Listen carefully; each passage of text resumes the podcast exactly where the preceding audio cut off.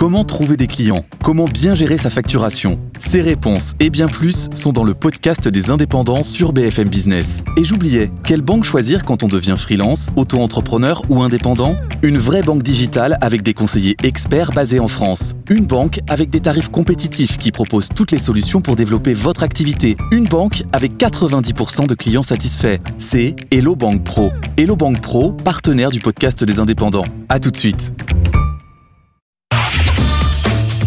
Tech Co, le grand live du numérique avec François Sorel. Et Simon Belka nous a rejoint sur ce plateau. Bonsoir Simon. Bonsoir. Vous êtes directeur des projets, des partenariats et des relations publiques chez Renaissance Fusion.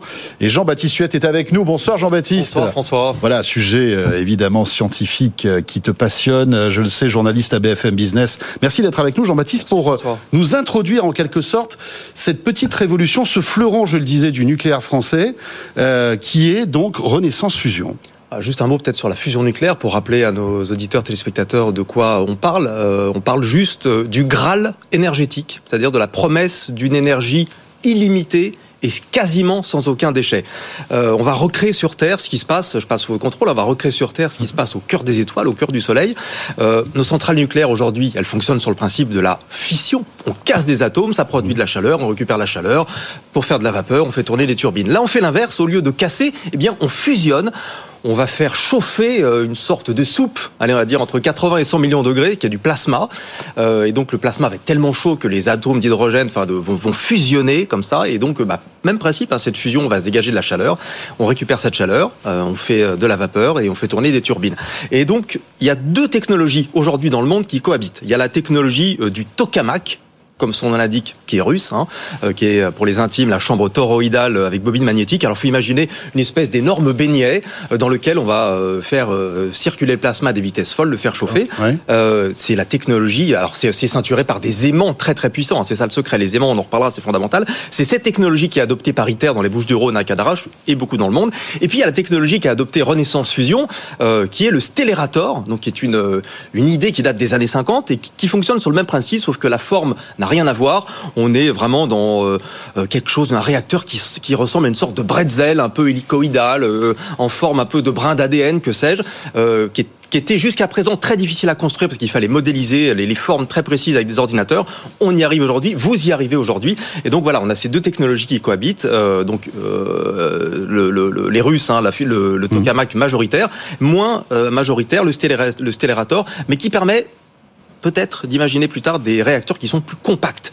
Et ça, la compacité pour la fusion nucléaire, c'est une des clés euh, du sujet, je crois. Euh, C'est ça Simon, l'idée, euh, alors parce que c'est parfaitement expliqué par Jean-Baptiste. Très bien, ouais. Euh, l- L'idée, c'est de faire des, en fait, des centrales plus petites. C'est ça qui produirait peut-être même plus d'énergie encore. Tout à fait. Donc en fait, euh, il y a eu l'apparition récemment de, matériaux qu'on appelle des supraconducteurs à haute température qui permettent de créer des champs magnétiques très puissants, deux fois plus puissants que ce qu'on peut avoir par exemple sur ITER. Et ça, ça va permettre de réduire la taille des réacteurs d'un facteur 4 et donc le coût et le, le temps de développement des réacteurs. Et donc c'est vraiment une des clés, comme vous l'avez expliqué, hein, sur les aimants pour pouvoir avoir une fusion qui est rentable à l'avenir. Avec tout autant de production d'énergie qu'une centrale traditionnelle, c'est C'est ça, ça, on serait sur à peu près un gigawatt euh, électrique, c'est-à-dire entre une centrale à charbon et une centrale à fission nucléaire euh, nouvelle génération. Donc on, on se situe euh, dans cette échelle-là. Alors, votre actualité euh, ces dernières semaines, c'est cette levée de fonds de 15 millions d'euros. Ça coûte très très cher quand on voit les, les ardoises des, des centrales nucléaires qui, en plus, ont des, qui explosent leurs budgets initiaux. Hein. On parle de 10-15 milliards. Enfin, c'est des, Ça sommes ça incroyables. coûte d'autant plus cher, et je parle sous votre contrôle, qu'on est là dans une technologie, la fusion nucléaire, dont on n'est pas certain au final que ça va marcher. Euh, c'est Oui, ça. ça, c'est ça le, c'est ça le. Il y a toujours cette interrogation, Simon. On n'est pas sûr que ça fonctionne. Ah, nous, on est confiants puisqu'on a lancé cette, cette euh, start-up. Et, Mais il faut pas dire ça aux investisseurs qui ont mis 15 millions parce qu'ils vont partir. Mais Euh, il y a encore des choses à démontrer, effectivement. Alors, il y a quand même eu une, une percée historique en décembre, puisqu'on a réussi à démontrer pour la première fois qu'on pouvait produire plus d'énergie avec la fusion que ce qu'on va injecter pour créer la Oui, fusion. Ça, c'était aux États-Unis, ça, je C'était aux. États-Unis, tout Ouais. à fait. Donc ça, c'est vraiment une percée historique et c'est un milestone, une étape importante. Et donc là, ce qu'on va chercher à faire, c'est justement augmenter ce seuil de rentabilité, produire encore plus d'énergie pour démontrer qu'on on peut atteindre cette rentabilité euh, énergétique. Votre pire ennemi, alors Jean-Baptiste va peut-être me, couper parce que je suis vraiment pas un spécialiste, mais votre pire ennemi, c'est le temps.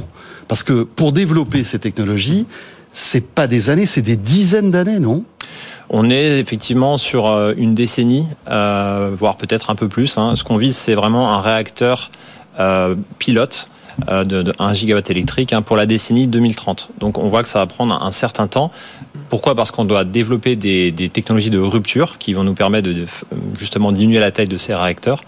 On doit également prouver un certain nombre de choses au niveau de la physique des placements en construisant un réacteur prototype avant d'envisager un, réacteur vraiment taille, euh, taille réelle qui produira l'électricité de manière rentable on, dit, enfin les spécialistes, les chercheurs disent que dans, le, dans la fusion nucléaire, le plus compliqué, c'est d'arriver à faire durer la réaction euh, au cœur des réacteurs.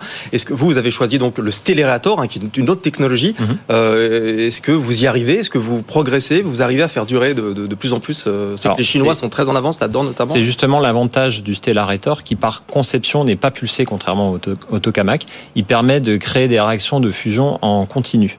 Et donc ça, c'est un sacré avantage quand on vise une application commerciale. Ça va nous donner donner un mmh. réacteur qui est beaucoup plus efficient, efficace euh, pour produire de l'électricité. Alors, euh, on est dans Tech Co, on aime bien la tech, on est au cœur de ce sujet, mais moi j'avais une petite question.